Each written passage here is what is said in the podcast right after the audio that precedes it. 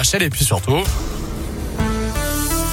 Que des bonnes nouvelles maintenant. Voici le journal des bonnes nouvelles avec Noémie Mébilon. À la une, 11 communes du Rhône labellisées Village d'avenir par ce label. L'État veut accompagner les villes de moins de 3500 habitants dans leurs projets de développement qui concernent la réhabilitation de bâtiments ou l'aménagement d'espaces, le développement de services et de commerces de proximité ou bien la transition écologique. Parmi les villes lauréates dans le Rhône, on retrouve Ampuy, Besnay, Cublise, Montretier ou encore Turin. Jour de chance pour un habitant de Saint-Fond. Samedi dernier, il a remporté 500 000 euros dans le bar PMU Carton Rouge de la commune. Cet habitué de l'établissement a joué au jeu à gratter cash de la Française des Jeux et il a donc remporté la somme maximale.